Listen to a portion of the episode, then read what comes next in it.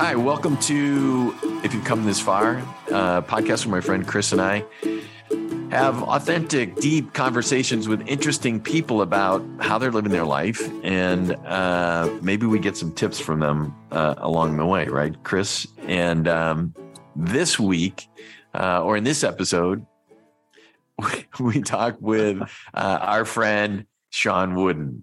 And what do you want to tell the people about our conversation with Sean? Oh, it's a lot I want to say about Sean. Um, I was trying to figure this out. I think Sean has been a friend of ours for I think four years. I first met Sean. I think maybe it was the 2019 Men Living Retreat up in Wisconsin, um, and uh, so he's been a member of, of Men Living for a handful of years, um, and and more recently has become a very active leader uh, at Men Living. Um, yeah, uh, I got to see him a couple weeks ago when I went up there to to, to sort of support the men in that uh, retreat.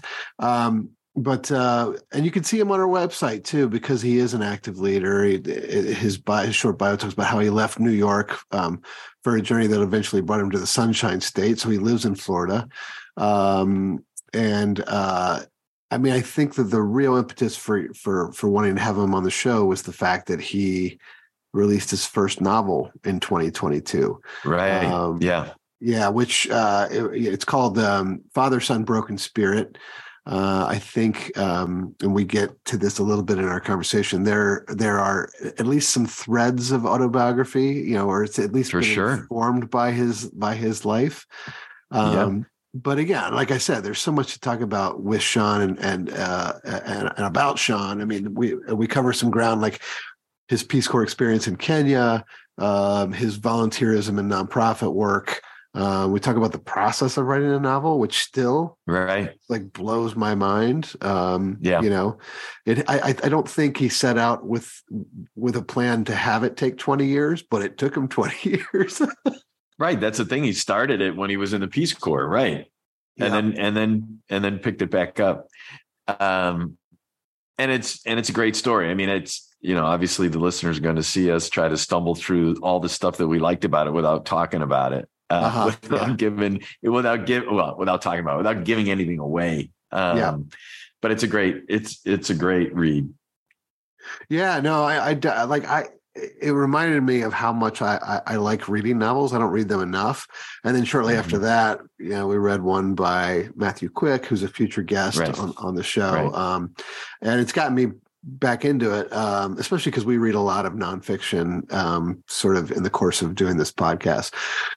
Yes. But um, I, I, you know, the thing, the, the the last thing I'll say about Sean Wooden is, I honestly don't know if I know a nicer guy than, than, yeah. Sean. You know, yeah, he he is. Uh, yeah, he, he's a mensch in every sense of the word. Uh, you know, from his family life to his professional life um, to the work he does for our group. So. Yeah, no, I I, I think um, again, regular guy, regular guy doing um, wonderful things, and you know, just just meeting him for the first time, listen to him in this conversation. I think you'll like him, and it's uh, I, I think it'll be worth your time to listen for sure. Yeah, well, let's do it then. Here we go. Let's just start out by saying welcome, Sean Wooden. Uh, uh, our friend from originally from Men Living, at least for me. You guys didn't know each other before Men Living, did you? The two of you? No. Mm-mm. Okay. No. Okay, Sean, you and I met on what was it last year's what was then called a retreat still now men living mm-hmm. advance. Um, and sean and i were, were, were before uh, in, in, advance of this call we were talking about god where where do we take the arc of this conversation with sean? Because you have such an interesting past. Um, and we both agreed that everyone always loves to hear about people's peace corps experience.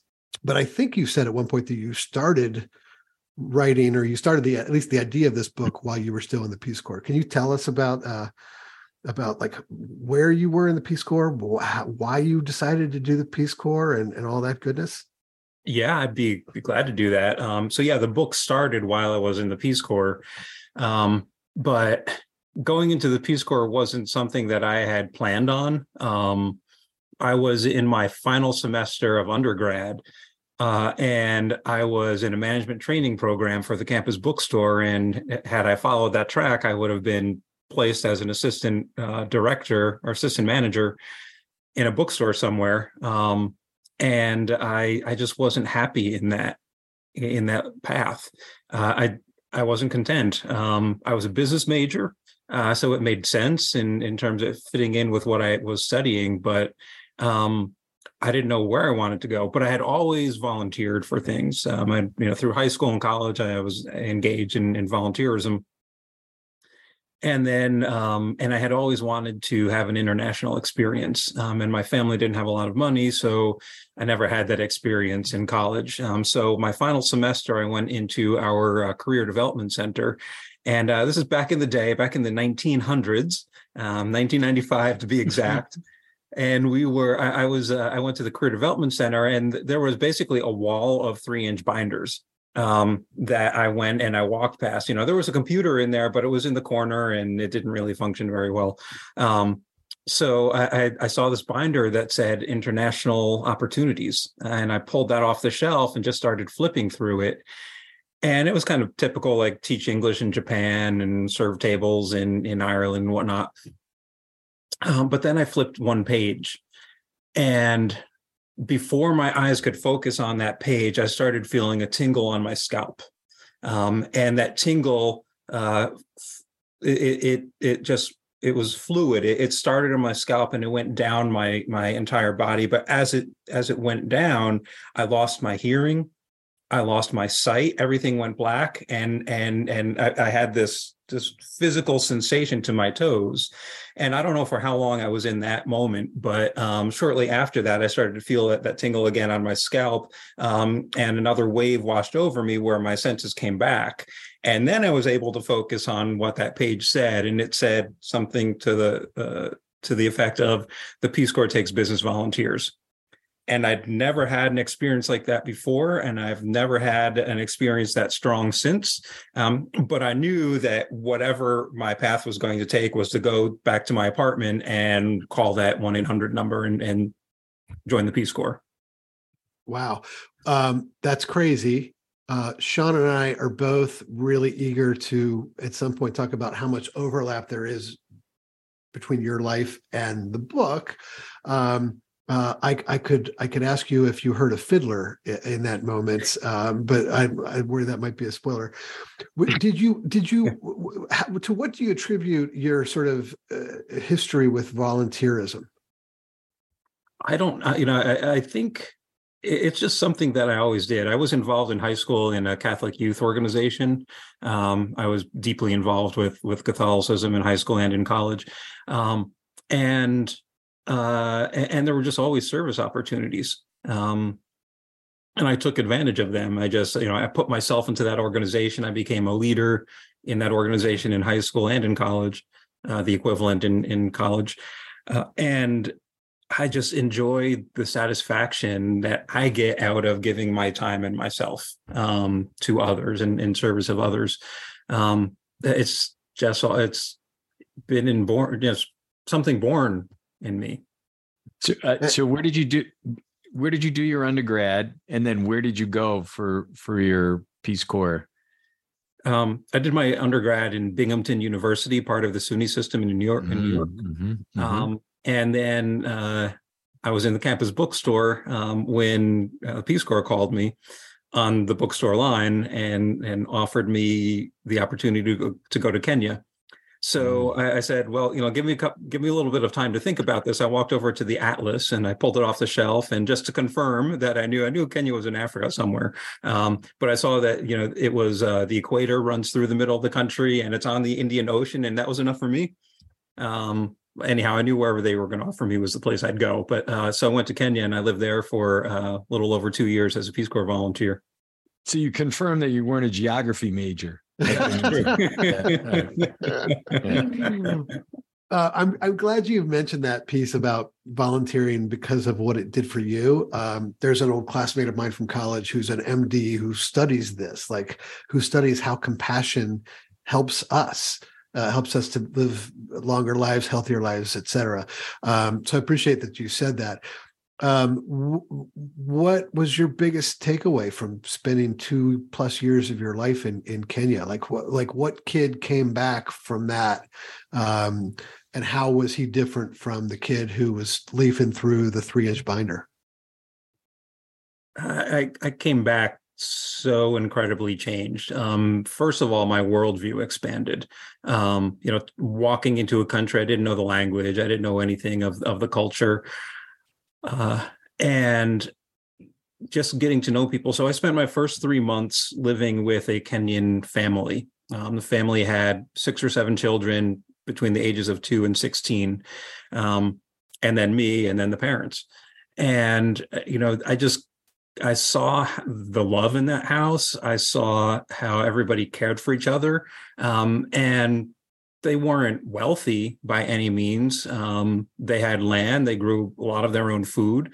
Um, and I just saw that, you know, their struggles were the struggles that I had seen of other people, um, caring for family uh, and and wanting the best um, out of their lives for each other. And that that really resonated with me. I think that's probably the, the there's many other takeaways um, but one of the biggest for me was just recognizing that we're all human and we all have the same interests mm-hmm. um, you know I, I, also found that i didn't want to pursue a, a corporate type career um, and so I, I, moved into nonprofit work uh, community development work um, I also met a, a, young Kenyan woman when I was there, and uh, you know we're now 24 years married. Mm. Um, so I mean, it, it, was just profound change spiritually, personally, professionally, uh, and in my worldview. I was a completely different person coming home. Have you been back? I've been back many times. Many times. Uh, in fact, um, my wife and I, our, our, children were born here in the U.S. Um, and then when they were just about two and four years old, I found a position back in Kenya in her hometown, which was where I, I spent my two years. Uh, mm. So we took that opportunity and sold the house, sold the car, put stuff in storage, and moved the family back for three and a half years. Very cool. And what were you doing then? So then I worked with Indiana University um, uh-huh. and the, the School of Medicine, which had a partnership with Moi University School of Medicine, and I was an I was in an administrative role um, in that position. So organizing logistics, running the business office, um, being sort of a liaison with the the university and the local hospital uh, uh, for administrative functions, and um, yeah, and and I was just able to to grow my uh, my skill in Swahili, my understanding of the culture. Um, this mm. time going back with my wife and being part of the family there. Um, mm-hmm. you know, I, I really felt fully welcomed. Here, here's here's a question I've never asked either a, a podcast guest or anyone. Uh, how's your Swahili? it used to be better than it is now. Uh, I don't use it very often, um, but I'd say I'm I'm a good intermediate, good solid intermediate still. Nice, nice. That's so cool. That's so cool. I mean, I I respect the hell out of anyone who can speak more than one language or even one language well. So um, that's very cool.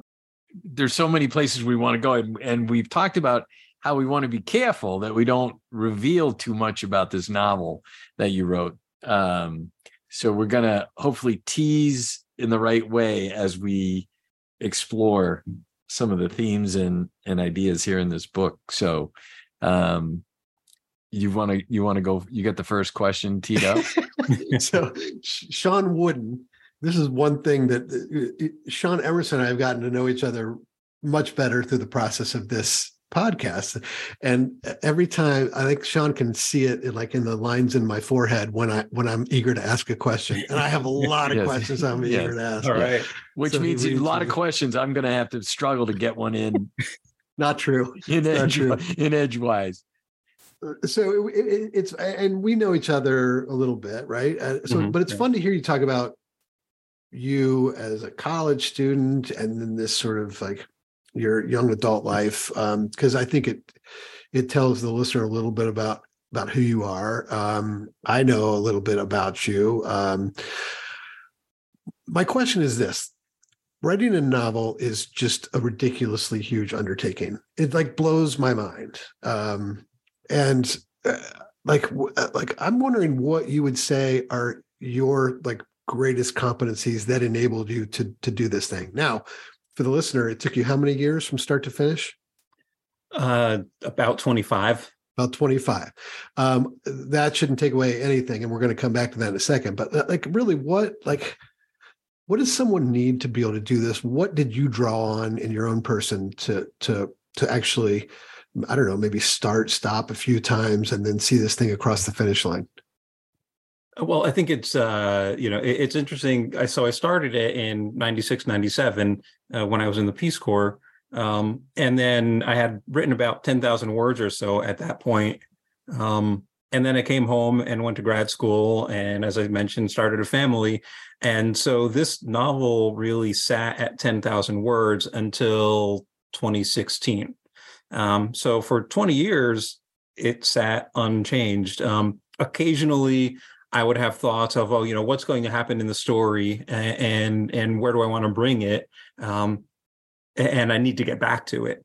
But it wasn't until 2016 when I was in between professional positions that I had time, or I chose to make the time mm-hmm. um, to to pick it up again and go. And so when I did, it, the story just flowed. Like i didn't have an outline. Um, i didn't have anything to say you know this is where the characters are going to go these are the characters and and how they might um, develop over the course of the, the story. I just went. I i started i picked it up. I started writing again and chapter after chapter page after page just sort of flowed from somewhere through my hands and and into this book. Uh, so i you know for me it's a story that needed to be told. Um, I started it reflect when I was away from home, um, reflecting on relationship with my father, and uh, and I've always just enjoyed fiction. I still much prefer to read fiction than anything else. Um, and so I started this, and I think had I finished it at that point, it would have been a much different ending um, than than what came to be um, and probably a much different story as well. Um, but I started it trying to work through those issues with my father. So my parents divorced when I was around three years old, um, and my father lived 20 miles away or so, and I saw him every other weekend. So he was part of my life, but not a daily part of my life. Um, and so I had I was working through issues of what I felt at the time was not learning from him and not being in the house with him and and learning all of his he he can do wonders with his hands and build and construct just about anything. Um, and i don't have those skills. And you know and, and i had anger at not being taught those skills um, at the time. And i think that anger i was trying to work through some of that and that separation and maybe abandonment issues. Um, and that's where this book started i think. Um, you know where i am now with my father is a much different relationship and and i think much closer. And you know i've come to see him now as a grown man myself having raised a son. Um and you know i'm not a perfect father but i did the best that i could and i'm doing the best that i can. And you know I, I can relate to my father in that way now. So in my mind it's a much different relationship. It might be good just for the for the listeners for folks who haven't read it if you could just do a quick synopsis maybe of the story? Um, so the story takes place in upstate New York, which is where I was born um, and raised, and uh, it, it, focuses on a boy who's in his early teenage years. Uh, at, at, least initially in, in the book, he's in his early uh, teenage years, um, and uh, a traumatic event that happens to him and a couple of his friends uh, that they call that night um, that really defines a lot of their lives from that point forward. Um, and uh, and the book also goes to where he's about 30 years old uh, in the future and uh, and follows him as he's reflecting on uh, at at the death of uh, of his grandfather um, who raised him because he was the the the man who was uh, his father left um, before he was born. Um, and then his mother left before he was born. So he was left to be raised by the older generation. Um, and when that older man passed, he came back to uh, his hometown and had to reconcile um, the life of him and his and the grandfather um, and along the way, just made a lot of discoveries about his family that he hadn't been aware of. Um, mm. and that's where the spoilers are, and I'm not going to go. Need, needless to needless, needless to say, the relationships are are quite interesting as right. they as they emerge with all those players. Yeah, yeah. for sure. Again, the, the the book is called Father Son Broken Spirit. Um, Sean Wooden, I'm curious um, when this thing, in whatever form it was in, when it was sitting at 10,000 words and maybe dormant for for a few years, it sounds like. How many people in your life knew that you had created that much? Uh, a couple of people that I was in Peace Corps with knew that I was writing books. And in, in, fact, it's the second book that I wrote. The other one I wrote it was in full and probably will never see the light of day. I don't, just don't think it's very good. Um, and so some of the, the people that I was in Peace Corps with knew that I was writing books. Um, and then my wife knew, and that was, and one or two other close friends. That was about it. And, and and was it this this this thing? Like, how big a thing was it? Like, was your wife? Did she ever sit across from the dinner table and be like, "Hey, Sean, what's going to happen with that? Uh, those ten thousand words?" Or, or like, how much did it weigh on you? So no one ever. I don't recall ever being asked about, you know, what's going to happen with that. When are you going back to it? Um, but it would just it, it would drift into my mind from time to time. Like, it's a story that I need to finish. Um, I think for my own, you know, to, for my own processing, I needed to finish it. And also, I don't like to leave things undone. Uh, just who I am. Um, well, and I, I, I could have told the listener that too. I know yeah, I know that yeah. much about you for sure. Yeah. Um, stupid, stupid little logistical question, but you you mentioned and or someone mentioned like the the amount of time it, it takes to do this, and what are you? Uh, are you a regimented person? Were you waking up at 5:30 and writing for an hour and a half every morning, or were you just plopping it in whenever you had a minute? Well, I, I was pretty regimented with this. Um, so at the time, my kids were in middle school, and and so I would uh, do the morning carpool, drop them off, come home, and then I would spend two to three hours writing until the story was done, or I was just exhausted for that day, uh, and then I'd put it away. Um, one thing that I, I, had heard when I toured Hemingway's home many, many years ago was that he left uh, a sentence unfinished. So when he came back to it the next day, mm. he would be mm. able to pick up where he had left um, rather than mm. risking writer's block. So I use that little trick. Um, so then when I picked it up the next day, I would jump right into the story where I was, and then it would flow again at that point. Um, but that I did that for probably a good three months. Um, until I finished the the full draft. Sean Emerson, you know that I always ask at least one nerd question on these things. Here's my nerd question for Sean Wooden.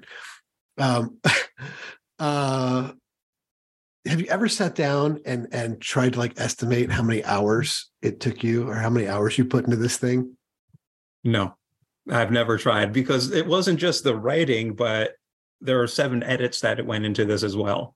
Um, and you know and i'd print off i don't know hundreds of pages um, and line double space line by line and go through and read it and move sections around and and do that seven times for the entire book before i was like okay this is done i'm i'm i like where it's at count those hours in and and those i and i was doing a lot of those edits after i had started my new position so i was waking up at 3 3.30 to get an hour and a mm-hmm. half or so of editing in so that I could mm-hmm. finish this off. Wow, that that again that blows my mind. Um, uh, if if let's say you spent X hours on all that stuff, when and if you write novel number two, what percentage of X do you hope to spend on novel number two? I mean, it can't it can't be hundred percent of X. He's squeezing the joy out of the whole process. no, but I it's the it's the process. It's the process that I'm intrigued by. I'm intrigued by well, all of it, but, but yes, I'm like right. I like I, I you know, it, it's it's you know what it's like? It's like every I don't know if you guys have ever hiked any part of the Appalachian Trail. But but the Appalachian Trail is not that rigorous in terms of hiking for the most part. But the people that through hike that thing are among the most amazing people to me because at any step, at almost any night, you can just step off the trail and get a mm-hmm. ride home, mm-hmm. right? There's always an out. and now you're talking about working on uh, on a creative project for 25 years um, and you know you could always tap out right and so the fact that you persisted is um, is i think the coolest thing so anyway so so maybe half the time like what are we gonna what are we gonna say here or is there a number two in in store I, I mean, I, I, have ideas. Uh, I I've occasionally gone back to that first book that I wrote, and and there are mm-hmm. parts of it that are actually pretty good. Mm-hmm. Um, but you know, it, it, would be it would be kind of starting from scratch on that one as well. Um, although more recently, I've had another idea that I think would make a really intriguing book. Um, I I have other things I've written. I've written when I was working in Kenya. I wrote emails every week um, back home to to people to uh, what my experience was, sort of pre-blog era. Um, I had, you know, I had letters that I had written as a Peace Corps volunteer. So going back and sort of organizing those experiences from Kenya into some kind of coherent um, collection is an idea that I have. Um, and an- I've had another story idea, which may or may never see light of day. But again, it goes back to time and, and making the time to do this because in order to put an hour, two hours a day into this, I have to take those hours from somewhere else. I take it mm-hmm. from sleep or I take it from other activities. Um, yeah, yeah. Well, look, if you don't become a career novelist, you could always consider being a politician because that was the most non-committal answer I think I've ever heard.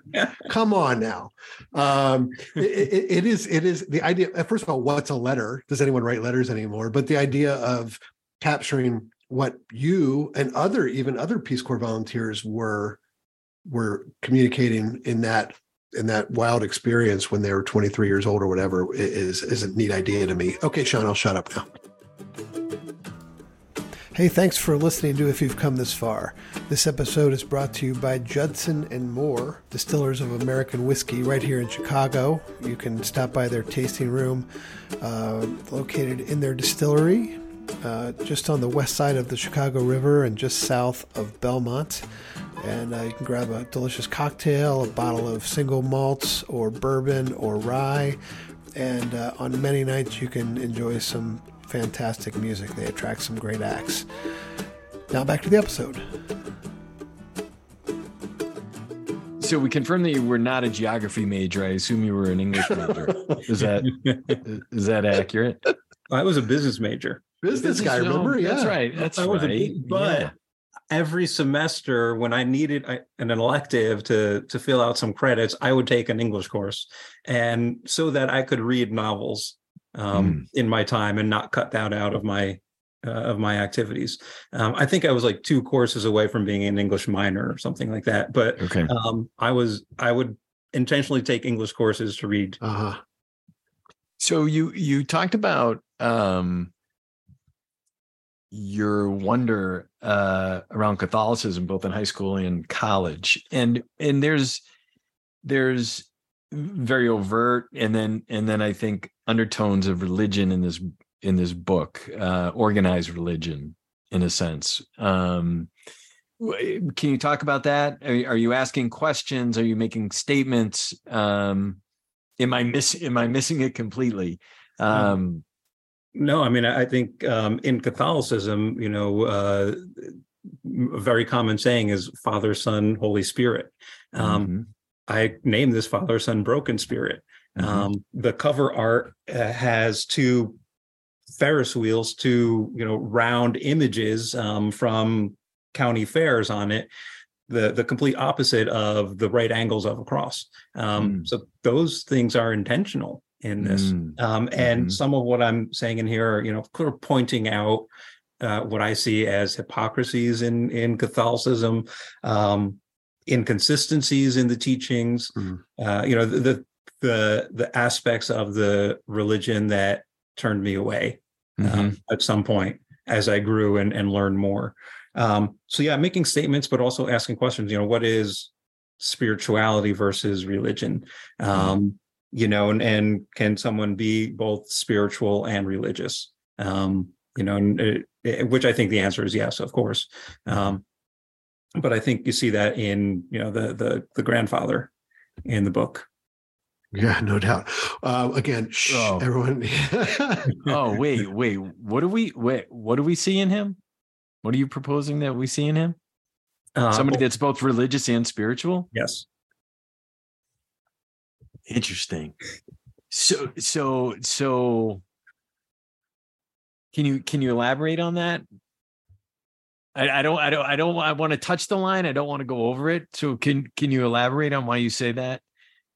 Well, uh, you know, there's there's a, a scene in there where he has this debate back and forth, throwing biblical biblical verses with a priest. Um, You know, and and I think he's being antagonistic in that point. You know, just sort of provoking the, the the priest to into this debate, which they seem to be ha- have had many many times prior.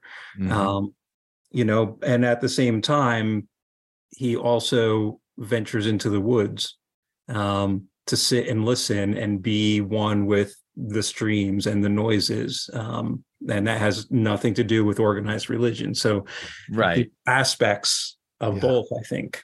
Yeah. He's doing other shit in the woods though too. So doing yeah, uh, a lot's going on in the Um, woods. Yeah. No, no, no, And no, no, no, I'm telling you, I'm I'm touching the line. I'm not, I'm not, I'm not going over it. Um, which, which I started to think about. You know, how much of this is a facade?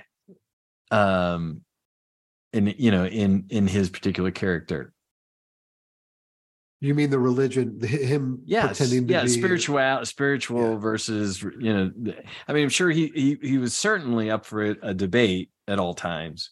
Mhm. um but yeah the you know the the the his moral makeup um i just even early was questioning it Well, Sean, this I'm curious to know what your current relationship is today with organized religion, but even maybe before that, was Catholicism just something that came with your family? Was it both your parents? Was it your dad, or was it your mom, or, or like what? Why were why was assuming Catholic schools might have been in play at some point, but like why uh, why so much Catholicism in the Wooden family?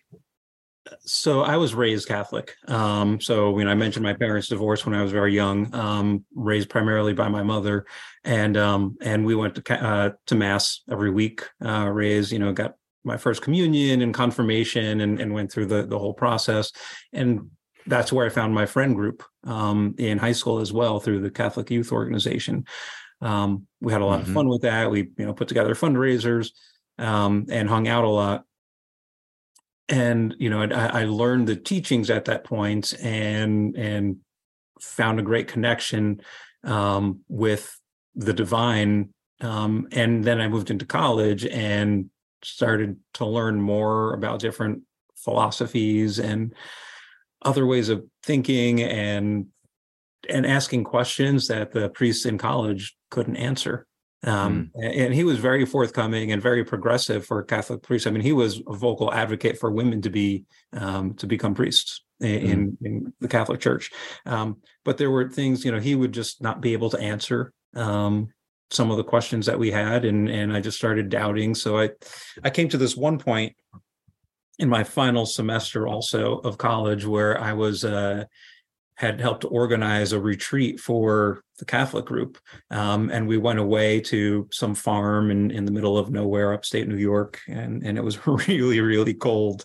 Um, but I went into that thinking this weekend is either going to solidify my faith or be, you know, the nail in the coffin that, that closes that chapter of my life.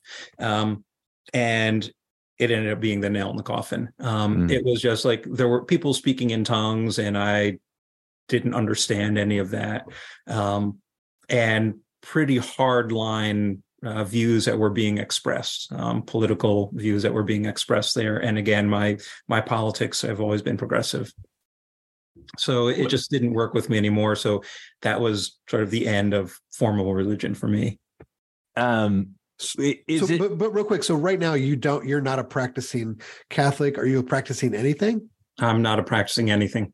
so is the fact that there's a carnival at the center of this a metaphor for anything at all then or is it just or is it just or is it just a carnival Yeah, life's a carnival, man. Life's a carnival. Um, so there, there's another aspect of my uh, teenage years, um, well, so my town, the town I grew up in, uh, was called Rhinebeck, New York. Rhinebeck and, and the town next door, Red Hook, and that's Yeah. where a lot of the book is set. So Rhinebeck has the second largest fairground in New York State. Um, and in high school, I worked at the fair. Um, Ah, okay. a- and, you know, and I enjoyed it. It was it was close enough that I could ride my bike to the fairgrounds. Um, and, you know, it was great cash. I worked for six days, uh, 14, 15, 16 hours a day, probably broke a bunch of child labor laws in the process. Um, and then about a week later, uh, the owner of the Apple um, booth where I worked would show up in my driveway with an envelope of cash, just a big, big fat wad of cash. And I was like, this is fantastic. I want to do this next year. and Yeah. I, I just, no more Peace Corps. Yeah. Yeah. Carney. I'm going with Carney.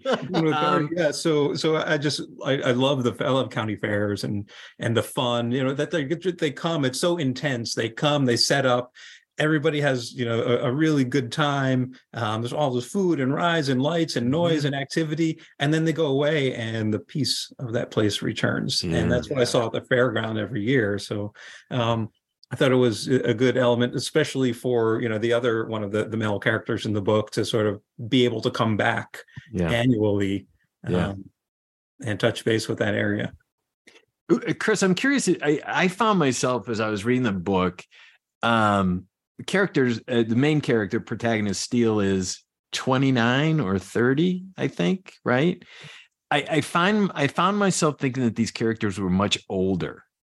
You know, and I, I would get called back. I all of a sudden I'd be reading and then I'd realize, wait, they're only like in, you know, 30. Did did you get any sense of that, Chris? Um, I you know I didn't think that much about them uh, uh, in terms of age, but what, what I will say um, is you know with every book that I've really enjoyed in my life, I've, I I end up getting attached to some character, and there were several in your book, Sean, that that I really um, was intrigued by. But if, if if if I had to pick one that I wanted to sit at that bar in Rhinebeck um, Mhm. and drink a lot of pints with, it was Steele for sure. Um, and so, but but I do think now, now that I think about it, Sean Emerson, I do think that Steele at least seemed wiser, which is ironic because there's a guy, and and and and one of the things I'd like to ask you, Sean, is how much Sean Wooden is there in our protagonist Steele? But there's a guy who seemed to me to really be um, a wonder, like a W O N D E R wonder. Like he Yeah. he grappled with a lot of questions. He wanted to know the answers. He was an academic, so maybe it follows that he was always interrogating and everything else. But um, but yeah, I really appreciated that about him. So back to the question though, like what like how like how much of of Steele is you? Um, sort of in the biography, uh, there's quite a lot there. Um, the timeline, the place, you know, the the obsession with REM, all of that is me. Um, I've, you know, I think in in my college years and then into Peace Corps, I grappled with a lot of heavy questions. and I think I still do. Um, and you know, I, I think that just sort of came through in the character. Like the the I when I was into the character, and you know, that I wanted to show that he was exploring um, and asking questions, finding answers, maybe, but really just asking the questions to for self realization. yeah, yeah, it came through. I, I was really aggravated at how much his boss was was just awful. That was just this a typical bureaucrat. Is that? I mean, is that what you were going for? that was that you- was pissed me off. University bureaucrat. Yeah, Yes. that's exactly what I was going for. And in yeah, that, you, you did that Um, well. my, my you know my doctorate is in higher education administration so i've been working in and around universities and colleges for uh, a good 20 years or so um, so i wanted to bring in you know a little glimpse of that too Yeah, Yeah, I that. uh, uh, I think the uh, the summary uh, on Amazon, or I read it someplace, and I'm assuming that you penned this, Sean, was that Steele again. That Steele is our protagonist. For those of you who haven't read the book, grapples with abandonment, love, adoration, regret, shame, disappointment, appreciation, and gratitude. Mm. Um, and mm. so, could we? Could we? Could we? I mean, you already talked about how your your parents divorced and your you only saw your dad once every two weeks. Um, is that the source of abandonment that you um, have grappled with in your life? I think that's the primary source, um, where you know where where he was he would come through and pick my sister and I up, um, and then we'd spend the weekend with him. And you know, eventually he remarried and, and uh, has a couple of other daughters, my my sisters. Um, but you know, and, and I, I, saw like they were the, my sisters were there with him 24 hours seven you know they, they were raised in the same house with him and i wasn't um, mm. and i had always wanted that and i i, I also felt uh, especially before finding men living that i didn't have a lot of male friends um, in fact i was thinking today uh, I think before Men Living for many years, I could count all of my good male friends on one finger. Mm. Mm. And you know that that's why I reached out and, and just kept searching until I found Men Living and have been able to forge really good friendships now. And, and, and and what point in your life and and maybe tell us a little bit about how you did it but it sounds like you and your dad's relationship that you guys mended, if not turned around, even? Like how how'd that happen?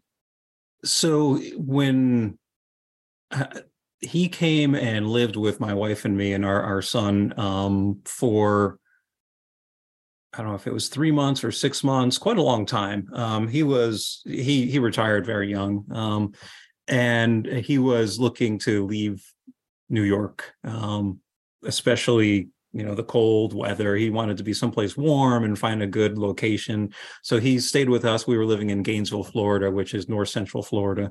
Um, and so he sort of used our place as his home base and and drove around the state. He'd come back but we got to hang out and just like i got to see him as a person during that time. And for me i think that intense time with him helped me realize that yeah there's a man who um, has flaws and has strengths and i could just and and i was older at this point too and i could just you know recognize that and and see that in myself as well. Um, and that's where i think it turned for me. It's funny uh, uh, it's not funny but w- when my dad whatever it was over 15 years ago was on his deathbed the one the most poignant thing he said to me was i hope i was a good dad. Um, i've always looked at parenting as sort of a core part of whatever vocation i have in life right? So like um like it's a big part of maybe why i'm here. I question how well i do it often as i'm sure mm-hmm. you guys have and and maybe still do sure yep. um how about how about your dad did did he when he moved in with you down in florida do you think he had grappled with or been grappling with like the first part of his life where he wasn't as close to his son as maybe he would have wished? Um, that's a great question, and you know, I I, I really can't get inside his head to be able to answer that. Mm, um, yeah. Wish I could, but you know, it, it, I know for me though, it was a great time to be with him. Sort of what I had thought I had missed for all those years. Then there I suddenly had it. Yeah, and yeah. your mom, your mom never remarried. Oh, my mother remarried. Yeah, she. Oh, she did. Yeah, okay. she remarried uh, when I was in middle school, um, and to a you know a great man who treated her very well, um, loved her, respected her. Um, didn't get too involved in in my life, mm. you know. So I mean, we had a good friendship, but you know, I don't think he did a lot of parenting. Yeah. yeah. He also had four children from his first marriage um, before he and my mother got married. So he had done a lot of parenting with his own children. Mm-hmm. You, eh, there's all, there's also a, a an excerpt that stuck with me um, around forgiveness, and I, I, that's obviously a huge part of the book as well. Um, can you talk? Can you talk about that and what you were what what was what what was important to you to convey in this in the concept of forgiveness?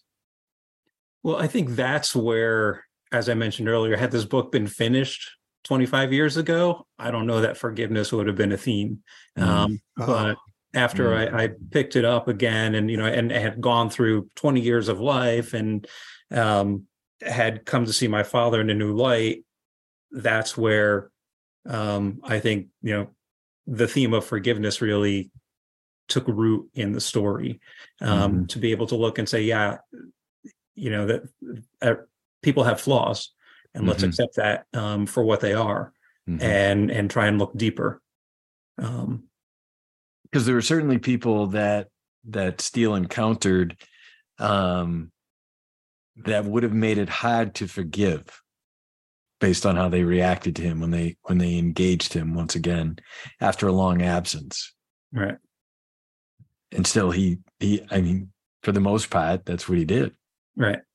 Um, yeah, absolutely. And and I think, you know, I, I think that also is reflection of me because I'm I'm a very forgiving person. Mhm. Um, I have a high tolerance for um for people and you know inconsistencies. Mhm. Um, Uh, Sean Wooden, um, what what what do you tell people who who ask you about your book these days? Like, because you're you're very you're very um, efficient with your words. You're Mhm. you're you're soft spoken. Mhm. Um, you're not self congratulatory or you're not a self promoter. Um, I'd kind of like to, you know, for us to hire you uh, a, a personal promoter um, uh, because it's a really good book. But Mhm. like, I'm curious, like, what when someone asks and you can tell they really want to know, like, what do you what do you say? um, I try and answer it based on what I may know about that person. Um, because there's so many different ways to look at this book. There's the the father son relationships, um, that healing journey. Uh, you know, there's REM, um, which you know, if you're not an REM fan, there's at least 30, 40 REM Easter eggs in this thing. Yep. Um and, and or relationships you know there there's his love interest in here uh which we haven't touched on yet but um so, uh, you know I, I try and answer it based on what i think you know might might be appealing to the person i'm talking to. Um and you're right i'm not a good self promoter i'm not a very good marketer um that is my weakness i, I i'm very proud of this book uh, I Good. just- I don't know how to do marketing, so I've only used like Facebook and LinkedIn basically. I think I think if I wrote a novel, I'd find interesting ways to bring it up in conversation. You know, hey, by the way, No, I mean, I, I I'm not criticizing your. I, I, I'm more paying homage to your humility than I am criticizing your skills as a marketer. So don't don't take that the wrong way. oh, no, Uh, um, okay, I got a couple obligatory questions here. Yeah, uh, all right. let, let- let- let me go one, and then you go. okay, Okay. Um, you said 30 or 40 REM Easter eggs, dude. That's short by a by uh, an order of magnitude. I mean, um, so my question is this, and I like REM. Um, I don't think I've ever met anyone who liked REM as much as you. If and you referenced several other musicians and bands at different points of the book, but like if someone had said to you, you got to change all these references to REM to another band. What was your second favorite band in the first half of your life? Pink Floyd. Oh, Uh huh. uh huh. Okay. Yeah, definitely, especially high school. Um, I was, yeah, it, it definitely would have been Pink Floyd. I, I went into a deep, deep, deep Pink Floyd phase for a while too.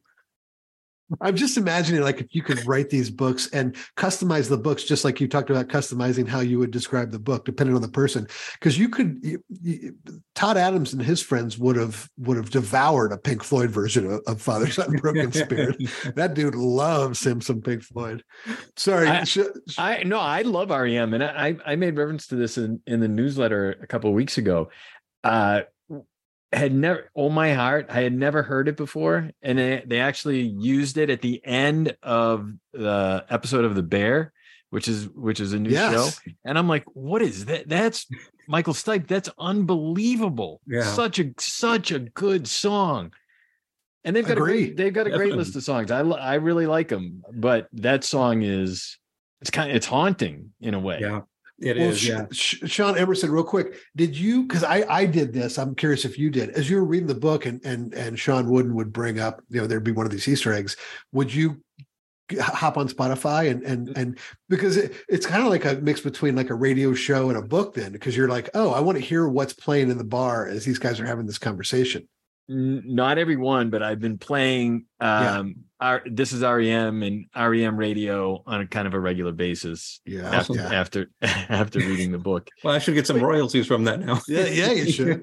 do you do, so you brought up Steele's um love interest do you want do you did you want to make any commentary about that relationship at all well i think it was uh like a, a relationship that neither of them were looking for um and yet they stumbled across each other and realized that they had a lot more in common um, than it would seem on the surface. Um, okay, uh, Sean, you were you had something else, and then I got nope. one more. Go ahead. Okay, uh, this is also sort of cheesy, but if and when someone buys this book for movie rights, who plays Steele, who plays Rosa, and who plays Steele's grandfather? That's great. I hadn't really, I haven't really thought of that. Um, I hope someone does pick up the movie right. that would be fantastic. Um, you know, but I think Steele would need to be played by two different characters or two different actors, um, the younger and the the 30 year old. And, sure. Mm-hmm. You know, I don't really keep up with especially youthful actors. Um, so I don't know. I don't know who I'd, I'd want to see there. We got to think on this. We got to figure this out. Uh, Sean Emerson, did any actors spring to mind as you were picturing these characters? No, not really. I mean, um, I think the interesting thing is is they could be any race as well in my mind. Um is kind of the is as I was reading it as well. I mean, except for Rosa and her family, but but otherwise it's I think it's wide it's wide open in that sense to me. Um uh but no, to Sean's point, I I uh I don't know all the names of the younger actors, so the 30-year-old actors um I, don't, yeah, boy, we're really the three of us are really dating ourselves right now, aren't we? Right. Yeah. I don't know yeah, any actors under the age of 40. How can yeah, I possibly? He, he says 1990, the 1990s. I'm like, yeah, okay. Keep the going 1900s. back. Keep going. Yeah, the 1900s. Keep going back. um, no, I just want, you know, I just want to say it's, um, it's, I couldn't put it down. You know, it's it's just I you know got on a roll. I, and I'll, I'll admit I started it once, and whatever got distracted and and um and then picked it up the second time and started it over. Actually, I probably went twenty pages in, mm-hmm. and was done and was and was that's all I could do until it was done. And so wow. I want to um I want to commend you on a great piece of work and um yeah, it's just interesting we can't we can't talk about so much of what's so much because it, it has got a lot of twists and turns. I'm just going to say. Awesome. Well, I, I, literally, literally, I, some holy shits. Are you kidding me? yeah. Um, yeah. I mean, and and I think Sean, that is just one of the best compliments that I've had.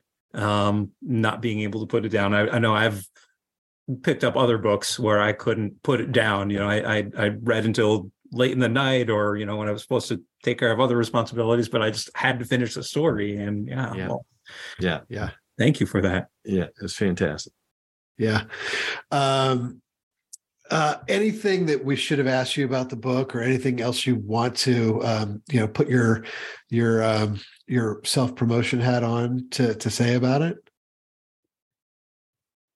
This has been i mean the whole thing has been a journey right? Like 20 years off it would have been easy to say well you know why bother? You know it's it, it's done. I'll just delete that file and and it'll be gone.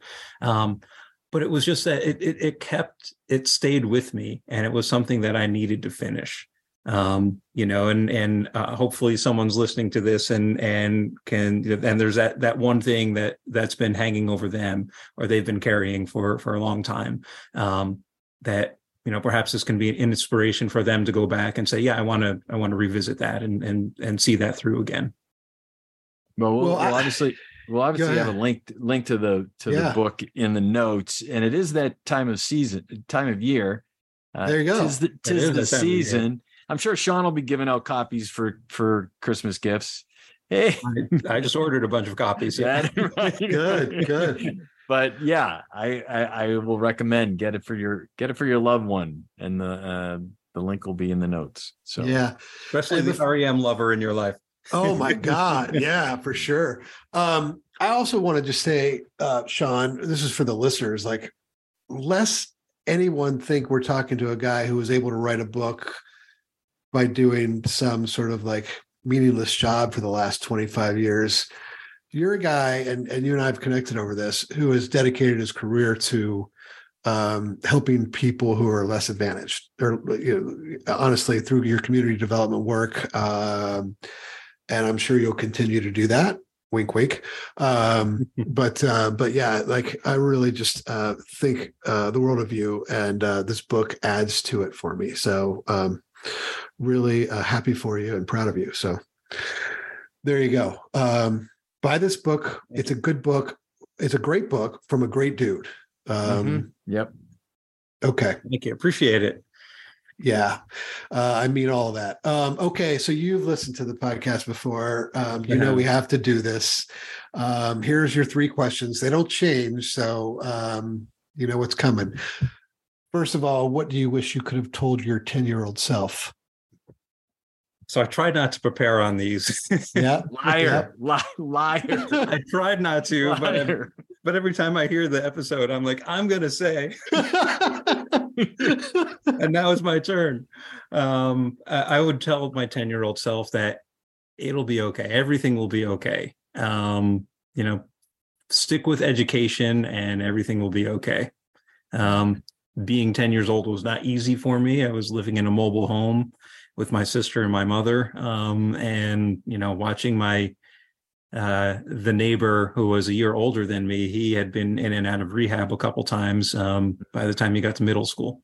Um, and I that all of that prompted me to commit that I would not that I would be able to provide for my family um, someday and not have to live in the in that circumstance.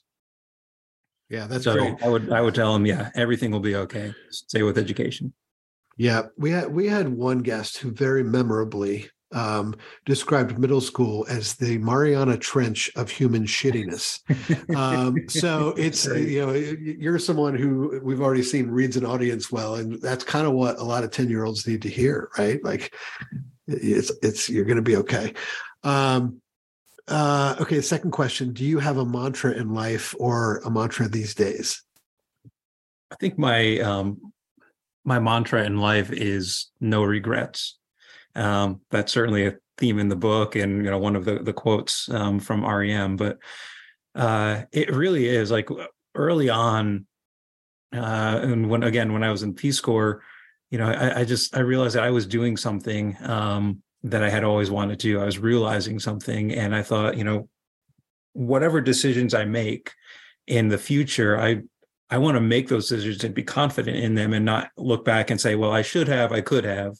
Um, but that's the decision I made and I'm going to move forward with it. So, you know, I, I'm not one to go jump out of airplanes or, you know, um, jump off a cliff and, and, and, uh, you know, glide on, on the winds. You know, I'm not a thrill seeker, um, but I want to have confidence in the decisions that I make and say, I've made that decision. I'm not looking back. Yeah. Yeah. I, I, eh, eh, I- Sean, every, every time people give answers to these questions, I like, wow, that's, Yeah. those are totally different words than what so-and-so said, but they're, they mean the exact same thing. And in this case, I'm thinking, you know, we have this one short life to live. And are you going to say the definite thing? Most definitely. Right. Yeah. Like mm-hmm. Sure. again, Sean, Sean Wooden, that's what I, I imagine you to be just like, I just, it seems like there's very little downtime in your life. Like you're, you like, did you watch the Notre Dame game Saturday? Like, uh, like uh, I, I find myself uh, kind of sometimes regretting, like, oh, I could have been doing that instead. Um, but Right. anyway, I, you know, I, I was Yeah. watching the Florida Gator game on uh, on Friday. oh, You, Well, you there say you go. about the Notre Dame game because they lost. That's why. well, yeah, and the Gators lost too. yes. They okay did. okay so What- so what- i'm i'm going to self promote right now okay i i skipped the second half of the notre dame usc game to watch queer eye with my 14 year old daughter Wow. so come on Nice. like Give it up, Giddy, right? giddy up, giddy up. That a boy. Good job. I mean, it turns out it was luckily a genius move because it wasn't that fun to watch the second half. Um, okay, but you know, I'm going to take credit for it anyway. Uh, our case, Sean Wooden, what do you hope that people will say about you at your wake? that I, I, I hope people will say that um, he had a positive impact on people's lives, and I hope that those are some of the people that are saying it. Um, you know, my my work is in nonprofits and education um, for students who don't have a, a whole lot of opportunity, um, and you know, I hope that someday that'll be appreciated. But I also, um, you know, would love to to have my family there and say that he loved us and he did all that he could for us.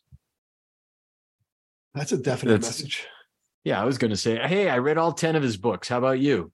Yeah, exactly, exactly. And I saw all Right. the movies, right? Yeah, there, yeah, there you go. Yeah. What was your favorite? Probably the first, probably the first one. Well, it's always the first one that's the Right, best. Yeah. like- Well, Sean, uh, it took us a while to get this together because of a lot of uh, conflicts, but um, it was worth the wait. yeah. Well, thank sure. you, thank you. Yeah, I mean, I, I've I've thoroughly enjoyed it. I've looked forward to this for for a long time since the book came out, and and you reached out with the invitation. So, um, thank you. Thank Great you. to have you. Always good to see you. This is Chris. Thanks again for joining us on this episode of If You've Come This Far. And this is Sean. Remember to check us out at menliving.org.